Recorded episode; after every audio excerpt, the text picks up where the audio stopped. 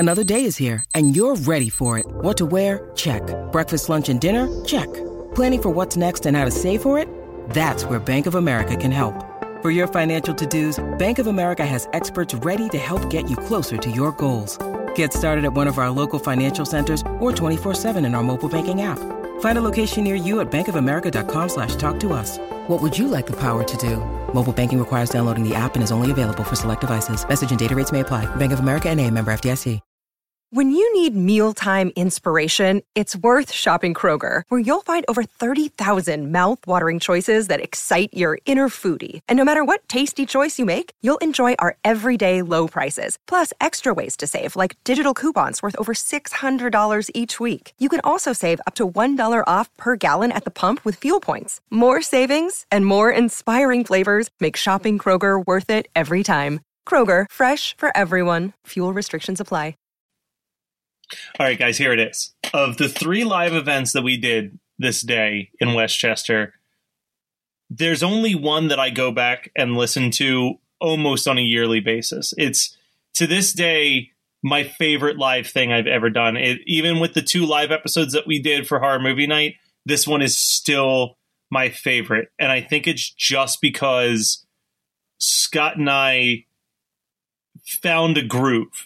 If you listen to the last bonus episode, we're still kind of feeling out how to do a live presentation. And, you know, when we're doing the live episodes with Horror Movie Night, we had guests that we had never interacted with before on the show. So that still made it a little like we were feeling out things. But this one, I just feel like we hit the ground fucking running the second that this panel started. Yeah, but also, I mean, wasn't this the last one of the day? No, this was right in the middle. We did this, and then One Slash Wonders was right after. Okay, so just erase that. Well, this will be spread out between a couple weeks, so that makes sense that you forgot. Yeah, well, okay, so the reason why this one killed so well is because the character that I was used to playing at that point in our podcasting experience, bubble, I guess, yeah, or whatever, was kind of a dick, because we were way harder on each other back then than we are now. Like, we were mean. Listening to when we do retroactive episodes, I'm like, man, the jokes are funny, but they're just really mean spirited. And I think that this worked so well because we were just kind of like, you know what, we're gonna make you question your nostalgia in the most perverse ways possible. And it just kind of came out like people were primed from the first discussion, because pretty much every single person that was in the second one had been in the first one and then some. Like, I know you said the first one had more people, but I feel like the second one, it was definitely a smaller room, and we packed this room.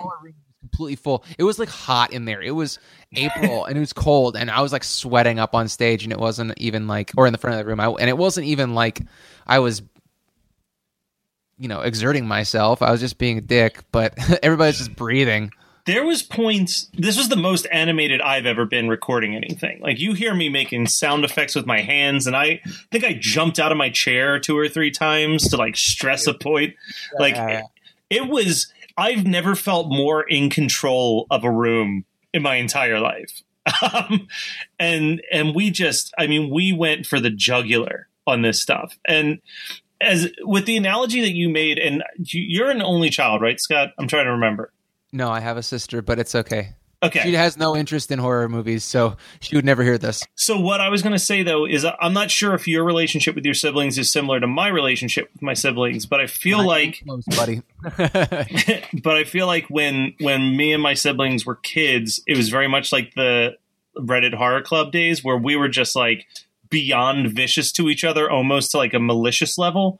And like, now that we've grown up, we're still mean spirited, but it's all in like good fun, chummy style, instead of like trying to see if we can make each other cry. So like, I feel like we've grown in that way. Like, we went from like, let's see if we can break Matt this week to to like, well, I guess this is growing up, Matt. All right. So enjoy. That's a great way to lead into how we're going to ruin your childhood. So enjoy this episode, which, you know, I'm dropping right around, you know, it's about the holiday season. I'm leaving this out here right around New Year's Eve-ish time. So enjoy 2018 as well. So we've got a lot up our sleeve for this year coming up. So enjoy it.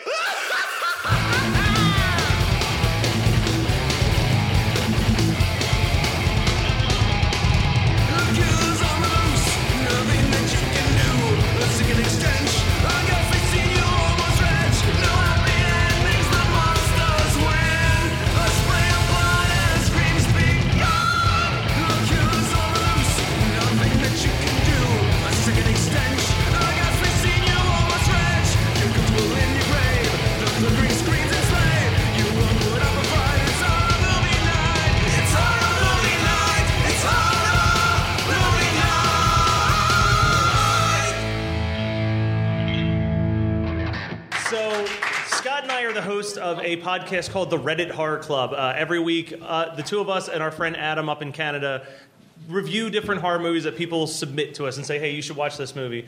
And sometimes we love it and sometimes we hate it. But we always get on these tangents about the 90s because we're all children of the 90s. And this... we started this off because every Halloween we'll pick a film from the 90s, like a kid's film from the 90s, and release it as a special Halloween episode. That's only tangentially related to horror. Yeah, very like minusculely related to horror. So one year we were like, let's watch Casper. And how many people have seen Casper?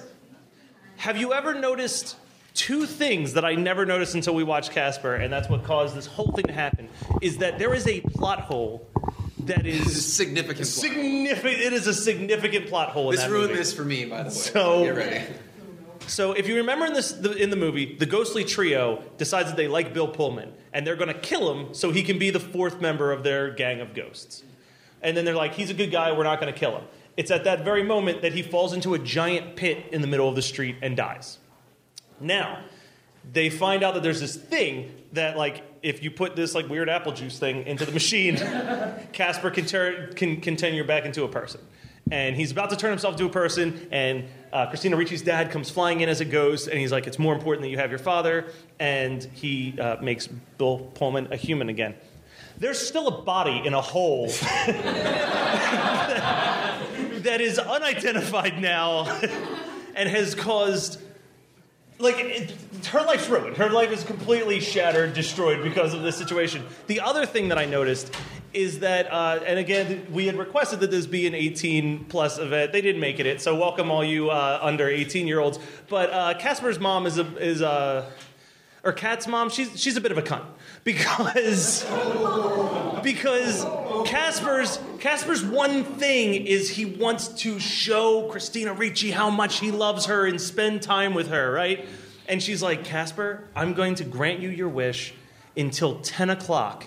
You are going to be a real boy and you can hang out with my daughter.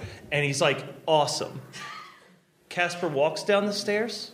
He's dancing with Kat for half of a song before he returns to his ghost. So she made this deal at 9:55. It was like, you're going to get to be a real boy for 5 minutes. It's the most fucked up. It's terrible.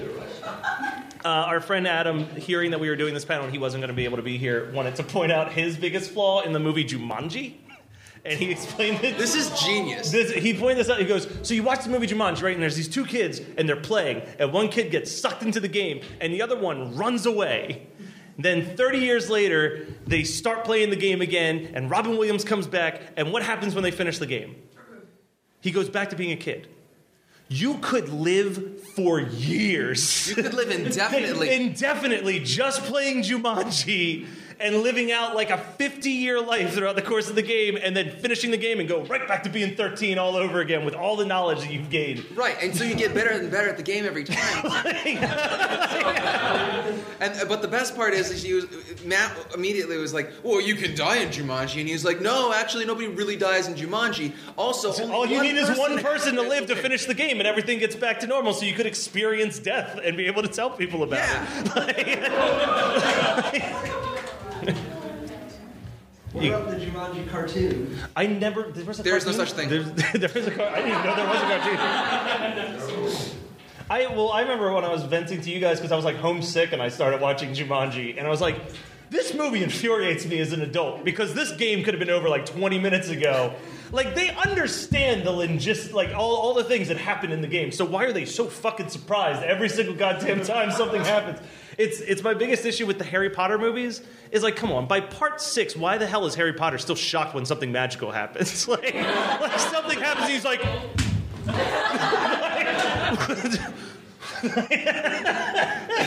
That was the most animated I've probably ever seen. If anybody was in our last discussion, we ranked the most famous slasher movies from the 80s, worst to best, and that was his actual impression of Friday the 13th Part 6, Jason Lives, at the beginning when he gets shocked by lightning.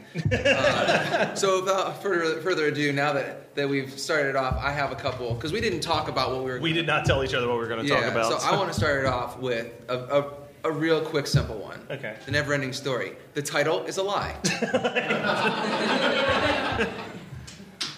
That bitch has an ending.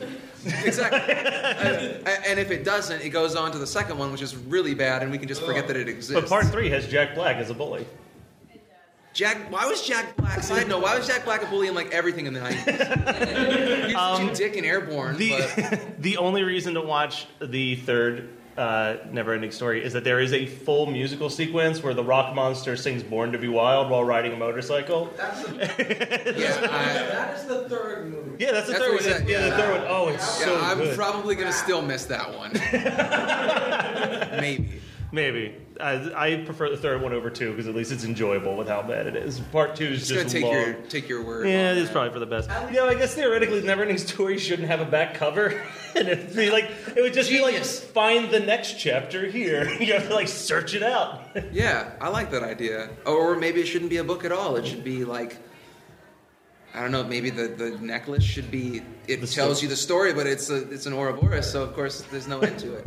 That's retarded, I'm sorry. Yeah, you're fired. So how about the Ghost Beach scene in Ghostbusters? Now, that might not be a killer for you. Beach. I thought you said beach. No. Bye, guys. By the time we're done with this, you're all going to fucking leave.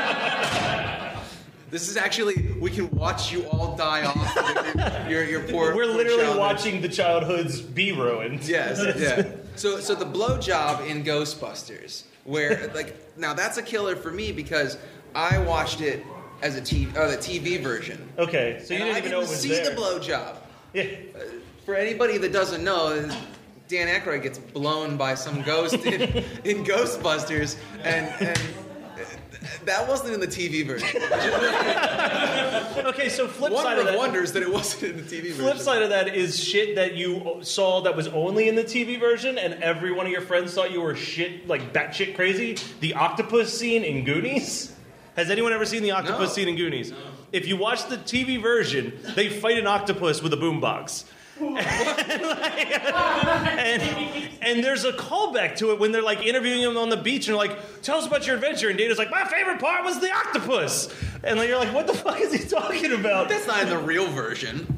No, in the real version, he says my favorite part was the octopus. And like, you're like, I don't know what that means. He must be making up shit. That crazy Data. But there is a scene where they're like walking through the water and they're trying to get to the fucking pirate ship. And the octopus keeps grabbing the mom from Raising Hope's butt with its tentacle. And she's like yelling at Corey Feldman. She's like, stop it! And he's like, I'm not doing anything. And she slaps him. And then this huge fucking octopus pops out. And he's tangling them all up with his tentacles. And Data swims underwater, takes out his like little Walkman, hits play, and it's like a Cyndi Lauper song, and he shoves it inside the octopus's mouth, and all of a sudden the octopus lets go of the tentacles so he can dance away. Oh my god. Not making it up. It sounds like you are. That sounds like the most idiotic thing I've ever heard. That would be Richard Donner in 1985. I mean, while you're looking for the next one, I can always talk about how watching The Babysitters Club made me realize that I completely side with the neighbor that wants them shut down. Okay, go ahead. So again, another show of hands, because this is not a super well-known one. Who's watched The Babysitters Club movie from the 90s? It's fantastically awful. So if you watch that movie as an adult, that neighbor is a saint. She has put up with a whole lot of shit throughout that entire movie without ever raising a complaint or a fuss. And it's only when damage is brought upon her house because they're like, hey, we can just turn our backyard into a camp for kids. Oh my God. Like, how long would you deal with that in your backyard during your summer? I don't know, but man, that movie is so unbelievable. Yeah. It's terrible. It's a terrible bit, okay, so I only watched it because Megan made me watch it. I know.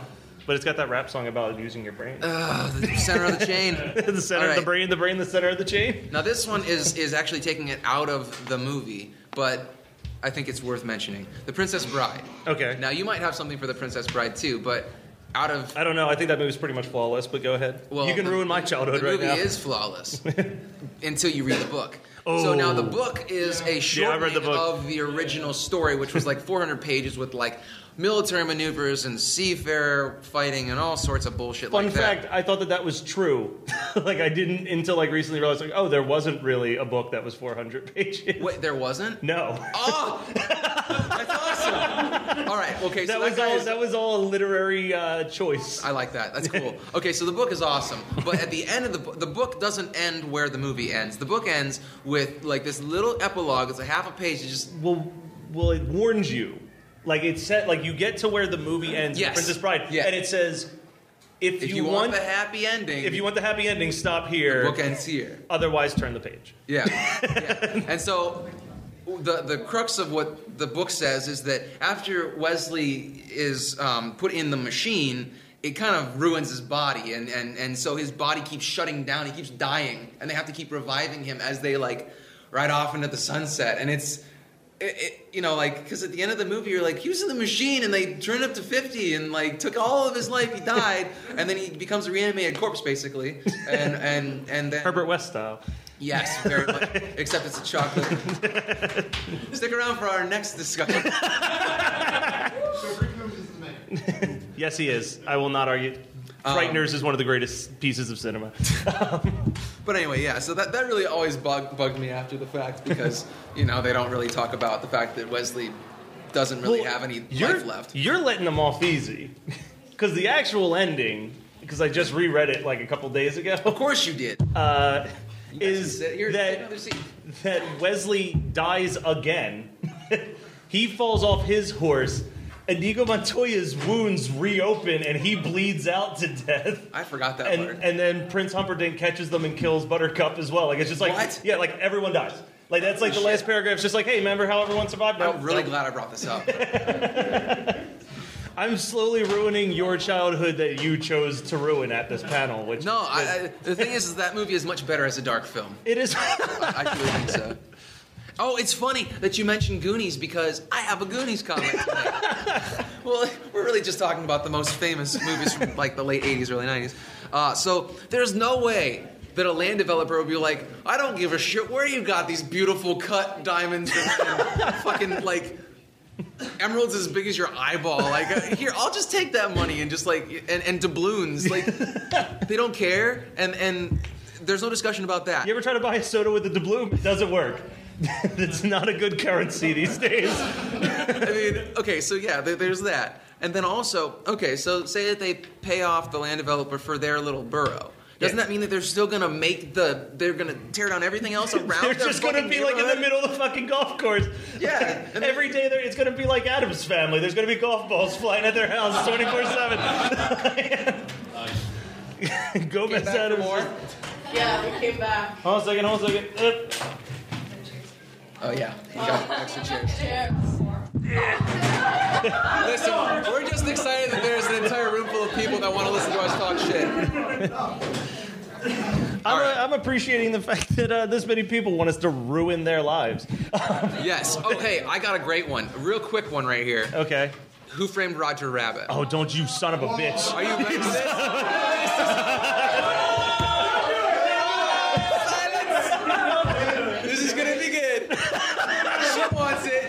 All right? This is just for him, though. All right. I'm sweating this one. It instilled the lie that women love a sense of humor. Oh, you piece of shit. You piece of shit. I look, nobody laugh. Because it's true. All right, you go on to something that'll actually. I'm almost tapped out. I kind of want to know what things people. I have two more. No. Then fuck you fucking them. Go. Let me finish. Listen, I drove 6 hours. Now this one might be a little silly because it's probably been done before, but Back to the Future, the time paradoxes are just insurmountable. I can have something to chime in with this, but I want to hear your first. Basically, like, the Darth Vader thing really bugs me. Yeah. I mean, the Chuck Berry thing should actually be a contemporary. It shouldn't be, like, him playing a song from, like, the future. Yeah. I know he says that, but, like, I don't know when Chuck Berry wrote Johnny Be Good, but I'm pretty sure that it would have lined up real close. Real fucking close.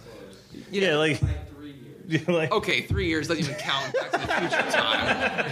No, I mean, that's what I'm saying. Is like, they should have picked something else. They should have picked, like... You're missing the most obvious problem with Back to the Future. That his mom would recognize him as an adult? No, well, that's the way that marriage crumbles because she gave birth to a son that looks exactly like her old high school crush and is out of the picture.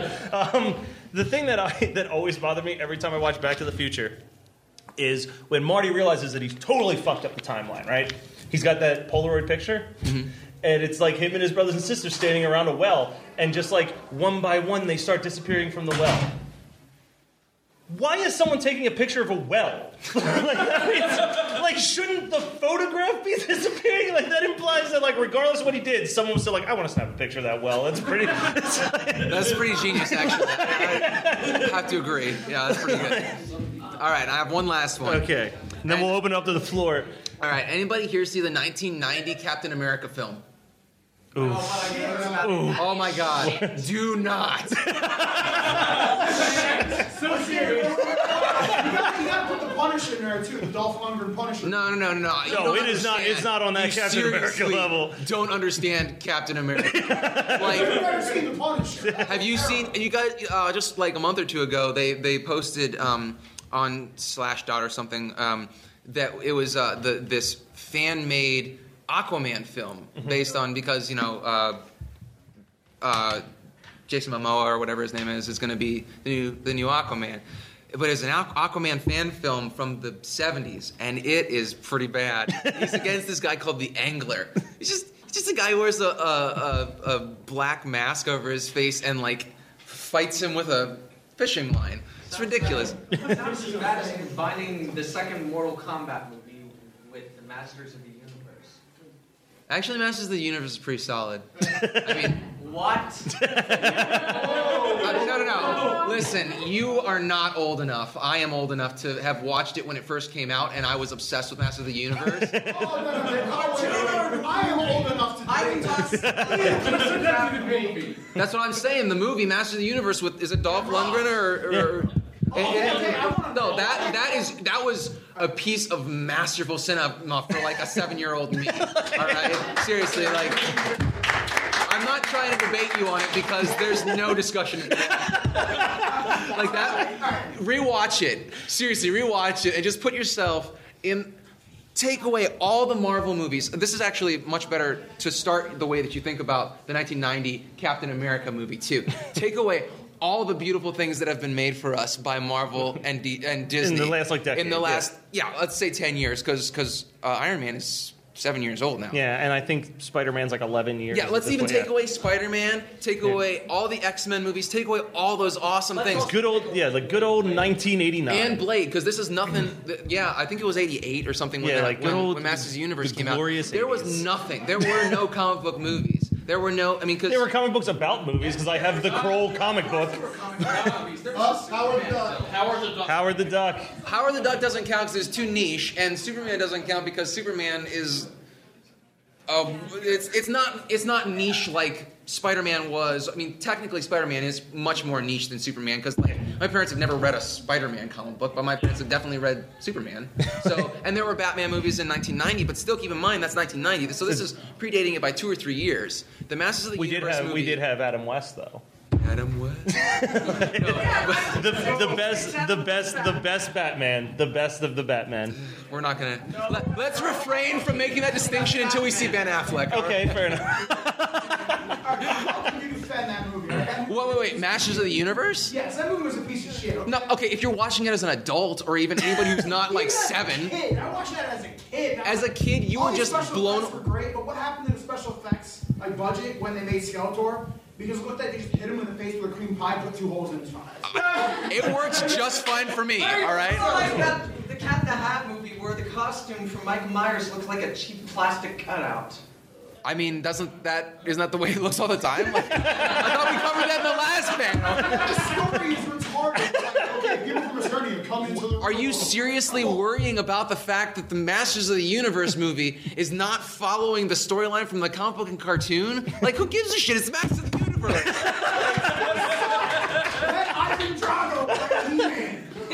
Whatever. I think that movie was awesome when I was a kid. But so we're talking about Captain America. I'm sorry we got sidetracked. So this is 1990. You know, there are no comic book movies. There are no Marvel comic book movies anywhere at all. Okay. And so they make a Captain America movie. And I sat there and I watched it and I was just like, man, this movie sucks. Like, I'm 8 years old and I'm watching it and I'm like, man, because I saw it as soon as it came out on video. And I was like, this is going to be great. This is going to be awesome. And I had this the Captain America. So they also had this toy line. And they had a Captain America car.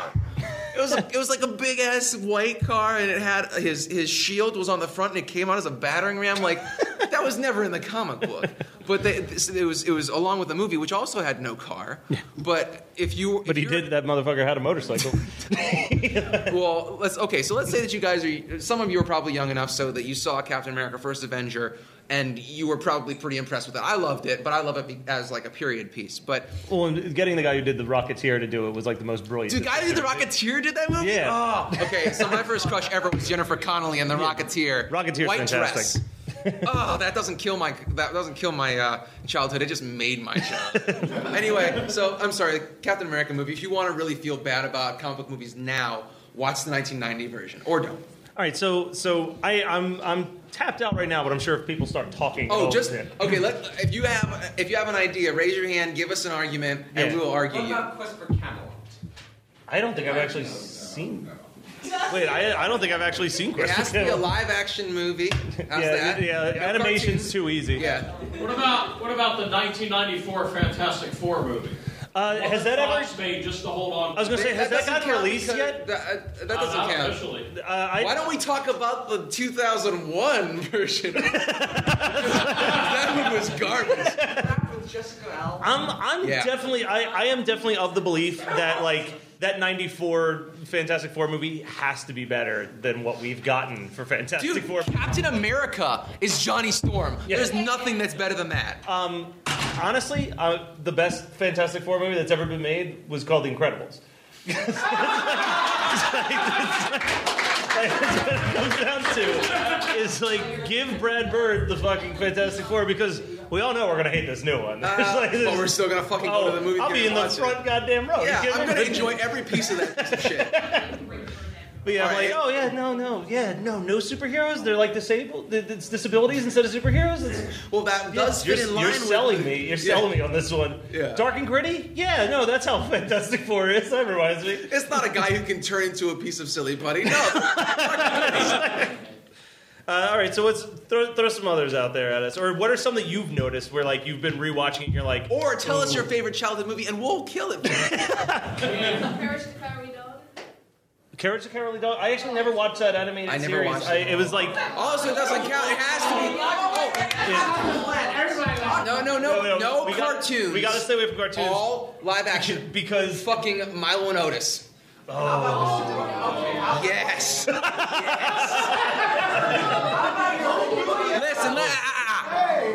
Listen, Milo and Otis was made in China, and they killed so many animals. Like, if you ever watched it again, it's all dead animals. Everything they killed animals. And I wish I could be like, nope, he's not making that up. That's absolutely true. No, you can just Wikipedia it on your phone right now, and you'll find out that I am not lying. Oh.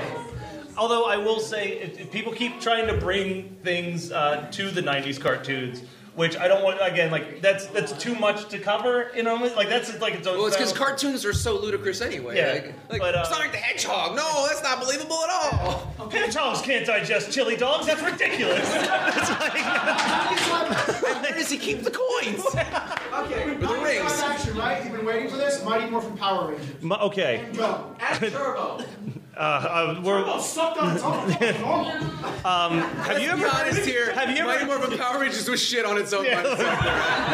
I do a bad movie night on Thursdays, and the first movie we ever did was the Mighty Morphin Power Rangers movie because I found it at a Goodwill for 50 cents, and I'm like, that's about the right price. My favorite thing in that movie, because there's a lot of issues with that movie. My favorite, like just so bad it's good moment is when they travel all over the place and they find this guy who's going to like train them on how to harness their powers, and he gives like one of them a name with this long explanation of like, then this is your name and this is why this is going to be your weapon, and he's just like, and you're going to be this, you're going to be this, you're going to be this, and like, it just like fucking brushes over all the other ones. It's like the biggest F you to the rest of the group. You guys know who the hero is. Yeah. But yeah, I mean, I can't trash any movie that in the 90s kept that fucking, oh no, we're in trouble, something's gonna come around and burst our bubble. You put that in a song, in any movie, and I'd be A-okay with it. But I get that movie and Teenage Mutant Ninja Turtles confused a lot because they both have this weird, like, hey, come hang out with us, we got a skate park. Listen, I would have totally been a part of the foot. You have arcade games, a skate park, and free food. What about the second Home Alone movie? Oh, the second Home Alone movie. The fact that those motherfuckers should have been dead from the second a brick smacked them in the face. like that. Okay, so we did a wrestling podcast earlier, and two people advocate murdering people in television. We do not advocate murdering people. I'm just saying that they would be of the belief structure that if the things that happen in Home Alone happen in the ring, it would be a pretty good damn wrestling show.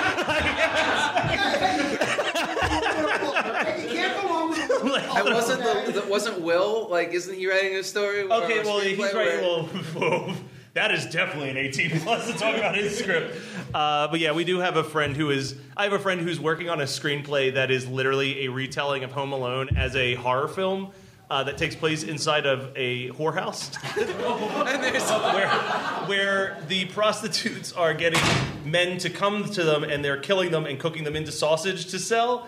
And a guy named Kevin pretends to be dead, and then pretends to escape, and when all the whores go to try to find him, he uses all their sex toys to rig out the house to be like all these booby traps. It is. So where's the Kickstarter for that?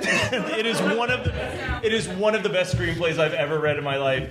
And the one his big advertising thing is that they murder someone using a dildo called the Mass Degrader, and it's a dildo made out of a cheese grater. It's a fucking. Are you really that shocked? The name gives it away. Yeah, it's a. I keep telling him he's been shopping that around for like a year now, and shockingly, people are like, "Yeah, we can't make this. This is not going to." I feel like if he just gets it to the Soska Sisters, the Soska Sisters could make some gold out of that. Yeah, we won't really talk about them too much now, but we might talk about them on the next panel because I could watch another American Mary. I could watch about 10 of those. So. There was something I had on my mind. You were talking about Home Alone. Yeah, they murdered the shit out of people. You were talking about the Foot Clan. The Foot Clan's got the greatest, like, recruitment plan in history. If the Army had that recruitment plan, like, we would not have a... Hey, I'd be in the fucking Army. Look, you gotta kill some people, but on your downtime, skateboards and food! I see your hand going up. I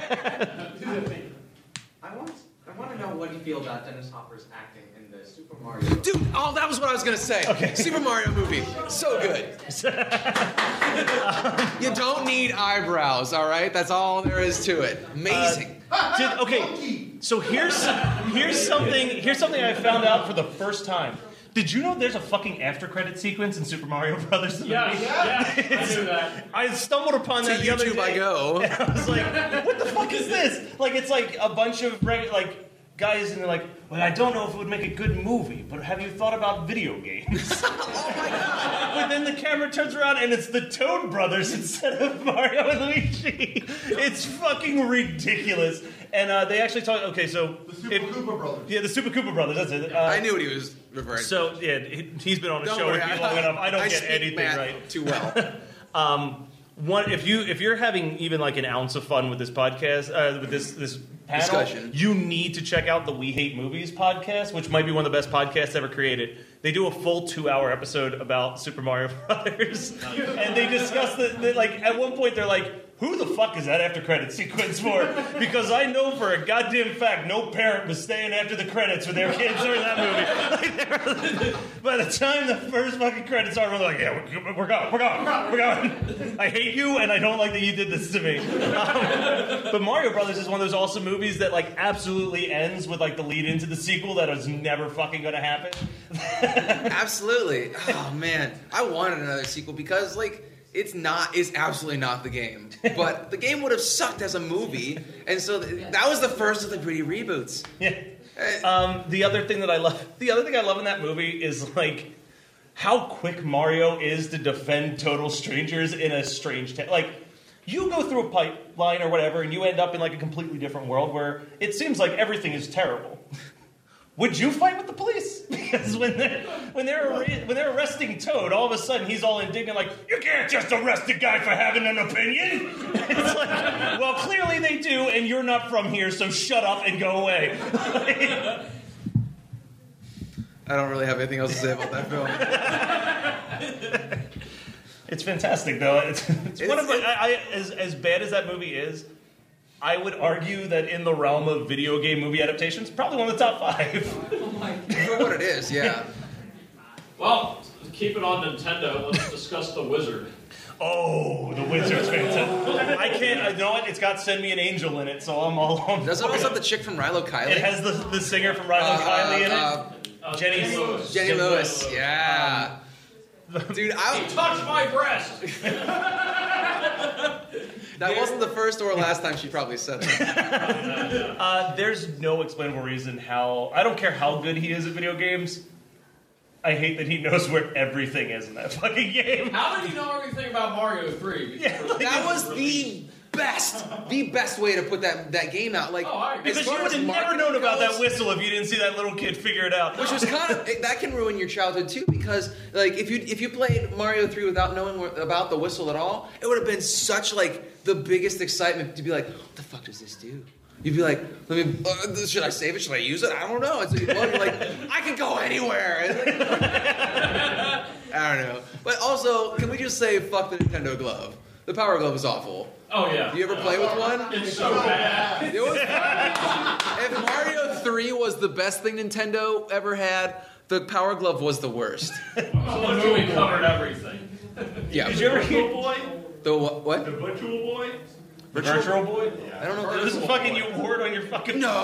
Yeah. Oh, you know, with the Game Boy? Yeah. Seizures and shit? Yeah. Oh, it was bad. Worth it. So, because we're horror fans. Did you ever hear this story about when they were making Freddy's Dead and they wanted to do the fucking Power Glove scene? And like, the guy was like, they asked Nintendo, and Nintendo's like, no, you can't do that. And then the guy who ran New Line Cinema goes, fuck those guys, just do it anyway.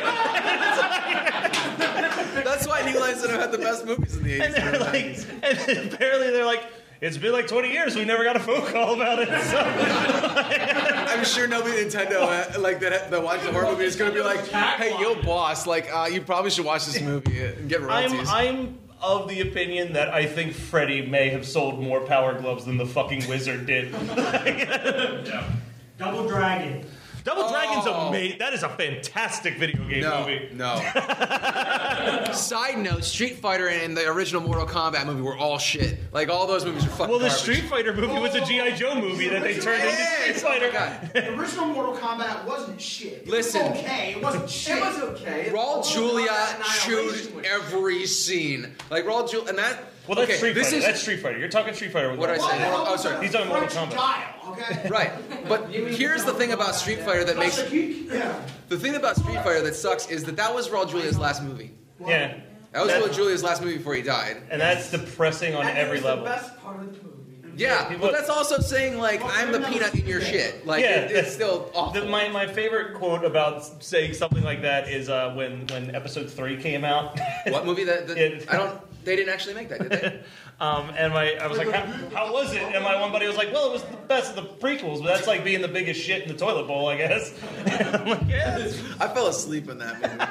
I love Star Wars, and I fell asleep in episode 3. Wait, you mean... Yeah, actually, we're talking about alternate timeline. The Flash did this whole big thing. He was like, fuck the Star Wars prequels. I'm going to run around the world until it's right. Yeah. And Superman came in and helped out, too.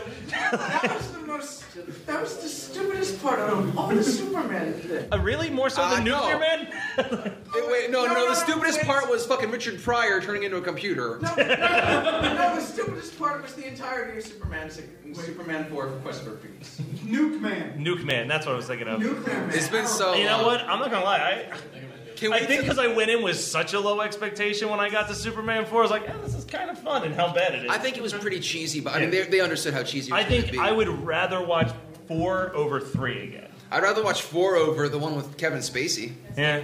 The one that I don't even remember the name of. Can we talk for a sec? Can we talk for a second about the Swamp Thing movie from 1980? Anybody seen that? I've watched it. No, Return of the Swamp Thing's awesome. No, the first one is Adrienne Barbeau. Like I don't know how they got her in it, and it's also a Wes Craven film, by the way. And it was like one of his first movies that had an actual budget, and Swamp Thing is one of my favorite comic books of all time. The Alan Moore series is just phenomenal, and I've talked about that on. Yeah, on you the talk about it every other week on the podcast. Yeah, this is the third time today I brought it up. The costume is just garbage. It's basically like they papier-mâché'd, like they got a 5-year-old to papier-mâché Swamp Thing and gave him, like, no neck. That was Swamp Thing. And he didn't have any powers. It was trauma before trauma. Yeah. Trauma was definitely around by then. Yeah, trauma was around. But they were still doing sex comedies. They weren't doing Toxie yet. Yeah, do you want to talk about trauma for a sec? I mean, like, we're kind of off the rails now. Who gives a shit? Yeah, we can talk about how trauma is the greatest thing that's ever happened to cinema, and there's no faults whatsoever in their career. Poltergeist. You love Poltergeist. Poltergeist. Has anybody watched Poltergeist and the Chicken Dead? Oh, all right. I watched, like, the first 5 minutes. What are you doing? You watched the whole movie. Watch the other 45. Oh, my God. Okay, so... Oh, can we talk a second about the title song? Because we know a couple people in here that used to be pop punk bands. Still a couple pop punk. Anybody else like pop punk in here? You better. Yeah, the theme song was written and performed by Newfound Glory. Under the fake name Calamari Safari. Yeah. But so I've explained this at a different convention. Because there was a bunch of kids I was doing a Star Wars panel. Somehow we got on trauma because, why not? And it was like a bunch of adults, and then there was a kid, and I explained to the kid what I'm like, look, you're not going to understand what I'm talking about when I say trauma. Here's the thing. You're not going to know what this is, and then in college, some guy's going to be like, hey, I got a bunch of movies that you should watch, and they're going to have names like Killer Condom and Surf Nazis Must Die, and you're going to be like, that doesn't sound good, and then he's going to be like, trust me, and you're going to be like, this is the greatest fucking thing I've ever seen. You know what I realized? This came full circle. You just ruined that kid's childhood. Yeah, I did. Poltergeist is a musical... About veganism, I guess. Is the best way to put it. It's about a KFC that is built on Indian burial ground, so everyone who eats there turns into a zombie chicken. And it's up to a bunch of vegans to stop it.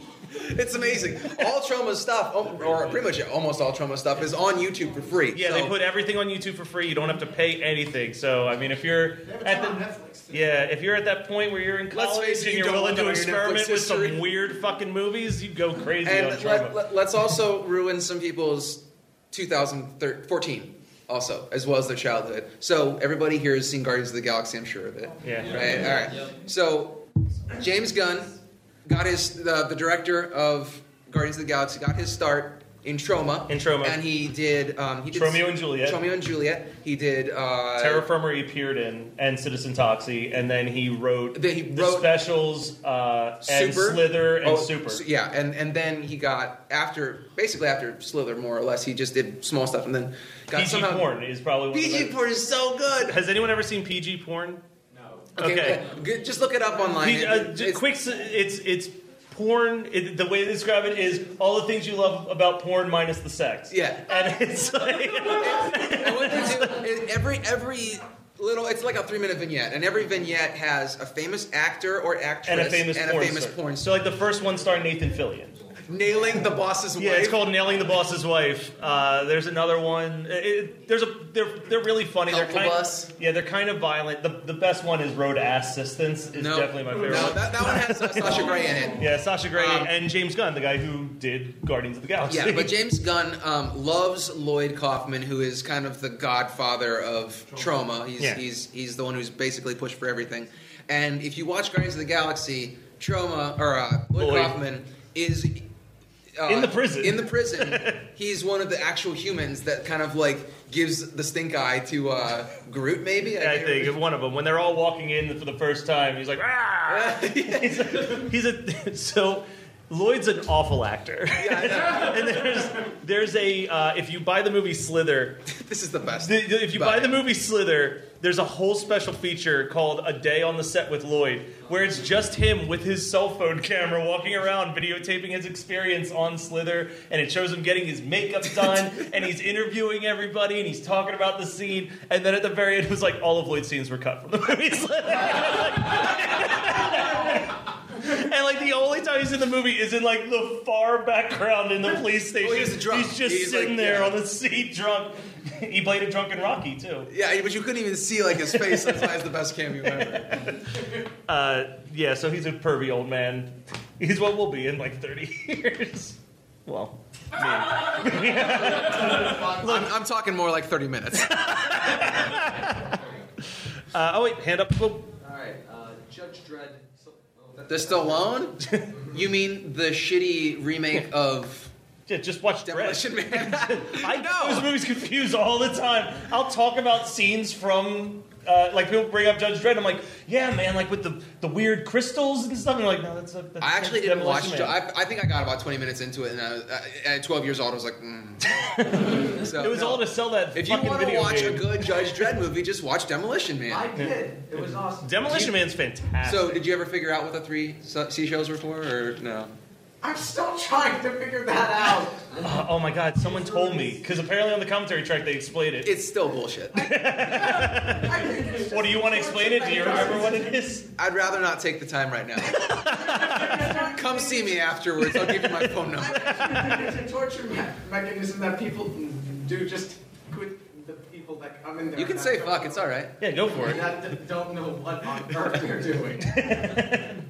I mean, does anybody else have any other movies? Well, I'll say, so I have an issue usually when I come to these conventions, which is that I don't watch anime. Like I've tried, I can't get into it, and I always feel bad because everyone's got these awesome costumes. I'm like, I don't know what you are. I recognize the costumes, but I forget their names. Like I'm like, you all look awesome. I just don't know what you are. One of the closest things I've come to an anime that I liked was because I watched the shitty live action version of a movie called The Guyver. Dude, Mark Hamill is in that. He's advertised as the star of it. Yeah, you watch it, he's like in it for 20 minutes. And you're like, where? It's also on YouTube if you want to watch it. The Guyver, and then there's The Guyver 2 Dark Hero, which is awesome. The Guyver 2 is a good movie. They're both about as close as you're going to get to live action anime. Yeah. They're very good. But the first Guyver movie, again, I actually, because I like those movies, I watched the anime... Using Netflix, I got one disc of the series, and then the other discs were unavailable. So I'm like, oh, well, that was a fun 6 episodes, but I have no clue what the fuck happens next. And then I look online, like, well, maybe I'll buy a copy. I'm like, $100? Nah, I'm not that curious about how it ends. But I'm pretty sure that in the cartoon original anime and manga, there was not a rapping Jimmy Walker alien wandering around throughout the entire film. So, fuck that movie, I guess. The Guyver is like... The Karate Kid with alien spacesuits. Actually, I have another one I want to talk about, but first... How about Labyrinth? I have it on my list. Okay, go for it, because I think Labyrinth is flawless. Well, I have 2 qualms with it. Okay. One is... Not enough bulge? No, too much bulge. Honestly, those pants are not sexy. That is the greatest puppet that Jim Henson has ever created. It's the pinnacle of his career.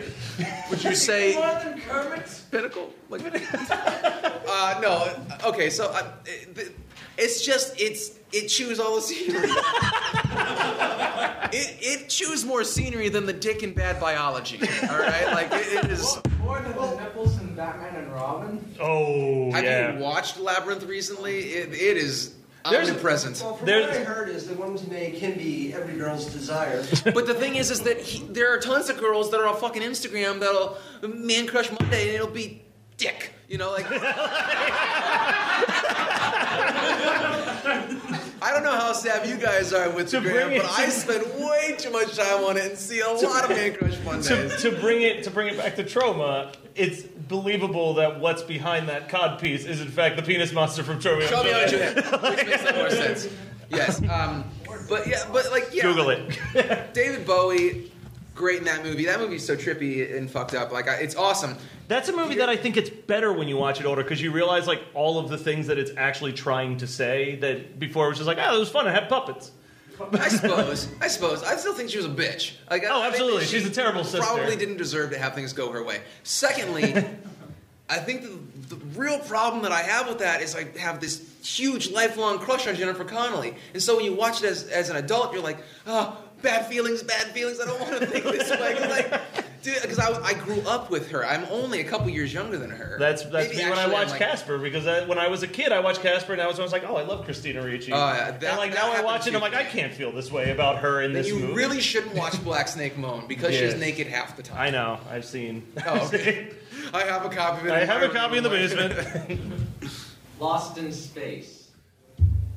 I remember that was the first movie that I remember seeing in the theaters. And I spent an entire night like, but that was the first time when I was like, time travel does not fucking work. Like, I just sat there and I'm like, no, it doesn't make sense. How did that happen? Like, I've never revisited it, but I remember being infuriated at like 12. Like, this doesn't make fucking sense. I'm glad I didn't watch it ever. Oh, it would. But I always thought that it was awesome when Gary Oldman came out as like some type of weird fucking monster, because I always like monsters. I'm like, yeah, all right, that's kind of cool. You mentioned the guy, but what about the Karate Kid? Oh, yeah. Okay, so here's what I wanted to get to, actually. Not the Karate Kid, but what the Karate Kid spawned, which a ton of people love, and you're all wrong, is three fucking ninjas. It's bad. And it's like that movie. It's Surf Ninjas too, not Surf Ninjas, but Three Ninjas is like literally like a guy being like, all right, we need to find a way to ride this fucking ninja train. All right, so we got the Karate Kid. And he was pretty cool. He's pretty cool, but there's only one of them. And then we got the Teenage Mutant Ninja Turtles. I don't want to spend money on a costume. Yeah, fuck that. And that's four of them. We can cut that down to three. And the other thing I have with that movie... Was he wearing a gold chain in your mind? Yes. No, he was shirtless. The shirt was unbuttoned. Like, he may have just been in a bathrobe talking about this. He's like, was this actually Carl from... It was Carl from Aqua Teen Hunger Force that actually sold this movie. He's like, all right, so here's what we're going to do. Ninjas... There's going to be one who's average at best, but we're going to call him fat the whole movie and ruin his life. Tum-Tum, you're fucking huge. He's like, I'm like a normal size for a child. He's like, you're fucking fat, Tum-Tum. He's like, the sooner you accept it, the happier you'll be. He's like, now we got to write. So now they talk normal. The Ninja Turtles, they talk like Valley Girls. Let's get some pizza boys in this. Let's get some evil pizza boys that shit themselves throughout the whole second half of the movie. And that movie spawned three fucking sequels. Like, we got more of those movies than we got of Teenage Mutant Ninja Turtles, or the fucking... We got about the same amount of... Well, I mean, Turtles in Time came way after... Yeah. I mean, we got two good Turtle movies. We got three ninja movies. We got one and a half good Teenage Mutant Ninja Turtles. Oh, you mean the first Turtles movie was half as good, and then Secret of the Ooze was fucking amazing? Yeah, if that's what you want to tell yourself. That's what I want to tell everybody. I would argue that the Secret of the Ooze is the one that has a couple more issues. Secret of the Ooze is awesome because it has more monsters and Vanilla Ice. Come on. Nothing is more 90s than Vanilla Ice. But what kid was not, like, infuriated that you're like, oh, man, here we go. We're going to get the fucking... We're going to get the pig and the fucking rhinoceros that I love on television. They're like, no, it's like a snapping turtle and some type of wolf creature. It worked. Yeah, I thought that was kind of a cop-out even as a kid. Yeah. But... And also the fact that there's no, like, Baxter. I want... Like, I'm... I'm okay with them doing more of these. And I'm going to say a super unpopular opinion. The Michael Bay Teenage Mutant Ninja Turtles was not that bad of a movie. The sequel, I want faster. I haven't seen it. It's not that bad. It's not good. They did get him. Did you hear that? And it's going to be fucking Tyler Perry. Why? Why would they ruin it?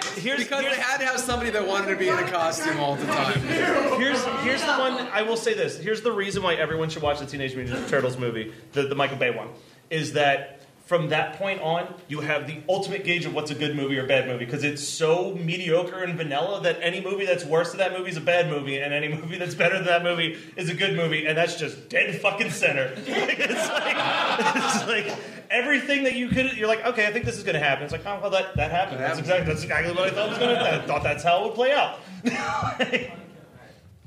But it's not bad. I think people were like, oh, there's going to be aliens. It's not aliens.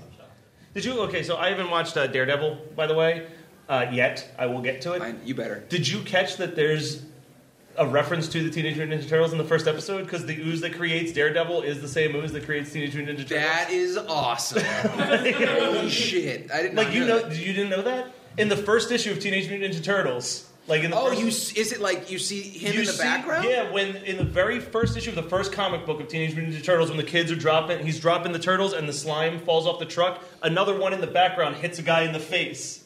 I did not know that. That's so cool. Yeah, it's amazing, because it was supposed to be a parody of like all the Marvel comics and like making them ultra violent. Yeah, but making it super fucking violent. Yeah. Which I was hoping that would be when they were like, "Oh, Michael Bay's doing it." Maybe like the turtles would murder. No, he's got to go middle of the road because he's a money hound. Like people were like, "We need a shitload of money. We need a tentpole. Do Teenage Mutant Ninja Turtles. Do another Transformers." But they're not for us. They're for foreign markets. I love that he's throwing it to him, and he's just going like, "Look, I'll do these, but please let me do Pain and Gain." Which, thank fucking God he did, because Pain and Gain is awesome. Second week in a row that we have to talk. Pain and Gain is so good, and it shouldn't be, but it's great. It's Mark Wahlberg. At least Mark Wahlberg has some good movies like The Rock and Armageddon. I think that we're really stretching it by calling Armageddon a good movie. It has an Aerosmith song as the title track. The Armageddon, I think, is the pinnacle of there's a quote in Cecil B. DeMille. It's one of John Waters' better movies, where they shoot up a screening of Patch Adams. I forgot about that. Patch Adams. Yeah, and the whole time that they're shooting up Patch Adams, they keep yelling, "Just because it's sad doesn't mean it's good." And I'm pretty sure that's the way I feel about Armageddon too. Like, I can say that pretty much any human being here can admit that they kind of got a teary eye when Bruce Willis was doing his goodbye in Armageddon. Doesn't mean it's a good fucking movie. It just means it's a good fucking speech. Speaking of Robin Williams and shit movies, Jack. Oh, okay. That was a Francis Ford Coppola movie? Oh, yeah. No, wow. Okay, because that's what's funny to me was, like, 5 years ago, Francis Ford Coppola was, like, calling out Martin Scorsese and a bunch of other directors being like, "You know, guys, your best work's behind you and you're half-assing." It's like, motherfucker, the last movie you made was Jack. Like, you didn't exactly end on a high note. But at least he did have Bram Stoker's Dracula. I think that's a mediocre vampire movie. We can talk about that some other time, but man. It's because of Keanu Reeves. He didn't do good. Well, Keanu Reeves isn't... he does one thing very well.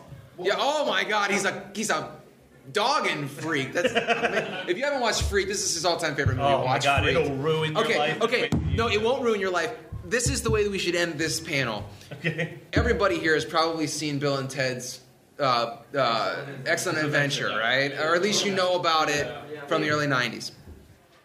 The guy that did Bill and Ted. The guy who was Bill. Bill, yeah. Got basically a blank check to do whatever the fuck he wanted. Okay, so there was a TV show that lasted on MTV for exactly one season in like the pinnacle of MTV where they were just like, "Fucking do whatever the hell you want. Just as long as you can make some music videos happen." So he did this thing called Idiot Box. And it was a 30-minute show, or it was an hour-long show, but it was 10 minutes of skits that would lead into all the music videos. And they were fucking weird as shit, but people ate it up like candy. So Fox was like, "All right, let's let him make a movie." So they make this film. And in the middle of making the film, the guy who gave them the check got fired. And a new guy came in and saw what they were making. It was like, "Yeah, no, sorry, your money's gone." And just like pulled all their money in the middle of making the movie. So they had to just like fucking bubblegum and Band-Aid the movie together to get it released. And then Fox hated the movie so much they released it in one theater for one day. and then just like sold it to the cable network. So like, "Here, no, take it, do what you want." But like... because it was so cheap to get, Cinemax and Showtime would like play this thing crazy. And it's about a sleazy Hollywood actor who gets hired by a company called the Everything Except Shoes Corporation to travel to this foreign country and get a slime that's supposed to help like plants grow bigger. And in going there, he bumps into Randy Quaid, who's playing a man who runs a freak show, and he uses that slime to turn people into freaks.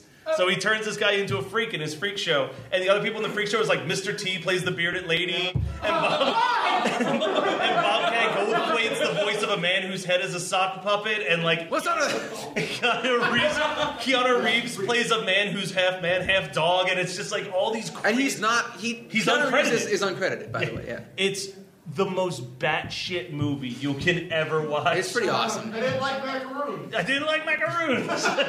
Styrofoam cup. God damn it. Powdered popcorn. Okay, so yeah, I will spoil one of the better gags is they break into they decide that they're going to break into the guy's science lair, and they're going to mix up a batch to try to turn them back into people or whatever. And he's like, we got to be quiet. And he turns on the machine and it's like, like this real loud noise, and then it cuts to the mad scientist, and he's watching a cop show, so he doesn't hear the siren. So like they turn down the sound on siren. And he goes, "Okay, man, we gotta stop though. We gotta be quiet from here on out." And he turns his hand, and he knocks like a tiny styrofoam cup off the table, and it hits the floor. And Randy Quaid goes, "Styrofoam cup."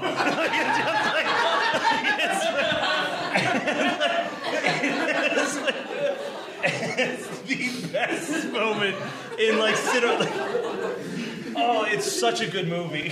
This is exactly what you need to do every time you have a panel, is just basically feed people the idea of watching Freaked. And then get the hate mail the next day. They're like, what the fuck did you make me watch? And then a week later, I'll say give it 24 hours. It's a movie that you're going to watch it, you're going to be like, what the fuck? You have to get inoculated by it, basically. It makes you sick, and then you're stronger for it. But yeah, I'm a firm believer in building the camp of Freaked so that more people know about that movie. Yeah. And Phantom of the Paradise now is the other one that I'm going to gum out. Yeah, if you haven't seen Phantom of the Paradise and you like musicals like Rocky Horror, it's better than Rocky Horror. Yes, it is. Oh, don't give me that look. Watch it. It's literally the Phantom of the Opera told as like an 80s... like 70s. Like a 70s. Yeah, it's a 70s like arena rock version of it. Yeah. Involving a guy who gets his face melted by a record press. Awesome. And haunts the record company that disfigured him and tries to keep all their... What about the Kiss movie? Oh my god, it's fantastic. It's the best Scooby-Doo movie that's ever been made. Have you ever seen Kiss? Has anyone ever seen Kiss and the Phantom of the Paradise? Phantom of the Park? Because they've done a really good job of keeping it like impossible to find. Yeah. I had to buy a bootleg at a convention. That's the only way to fucking see it. It's literally like this shit-ass park is like, hey, we don't have anybody coming, but we're going to book Kiss, and then everyone will show up. And, like, Kiss rolls into town, and then there's, like, the guy who builds the robots for the park is like, man, I don't want people to come here. So he, like, finds a way to, like, attach things to people's necks that turn them into robots. Whatever. So it's up to Kiss. Yeah, you don't really care about it's up to Kiss to solve the mystery of the park. Because, side note, and they all have different Kiss powers. Like... And they hated Peter Criss' voice so much that they redubbed his voice in the movie. Okay, now I'll watch it. But it is looking like we are hitting 7:00. All right, so we're done. We're doing another panel like right after this. We're staying here. So if you're having a good time and you want to just talk horror movies that should have had more... Give us 5 minutes to open the door and get... Yeah, we'll open the door. We're gonna... I gotta get some notes from my phone, but thank you guys.